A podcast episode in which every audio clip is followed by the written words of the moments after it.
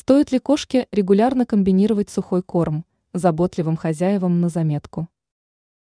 В настоящий момент производители кормов для животных предлагают настолько широкий ассортимент продукции, что у простого человека голова пойдет кругом. Единственное, в чем еще можно разобраться самостоятельно, это с возрастом питомца, который указан на упаковках с кормом. Для котят в корма больше добавляют лактозу, но и то сильно переработанную – поскольку котятам жирную пищу категорически нельзя. Однако есть корма, где упор сделан на продукты из различных морепродуктов.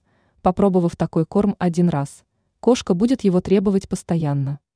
Как кошку приучить есть смеси сухих кормов? Разнообразие. Крайне редко в зоомагазине можно найти смесь из различных типов кормов в одной упаковке. Корма предлагаются точечно – рыба, мясо птицы, печень, субпродукты, свинина или говядина. По сути, в сухом виде уже не сильно имеет значение, какое это мясо, жирность и прочие отличительные характеристики мяса после термической обработки очень сильно унифицируются. Смеси в разумных пределах.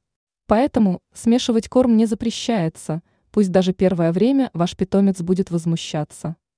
Куда как опаснее предлагать питомцу сырые продукты – приобретенные на рынке или в магазине, вот эти продукты обязательно нужно термически обработать.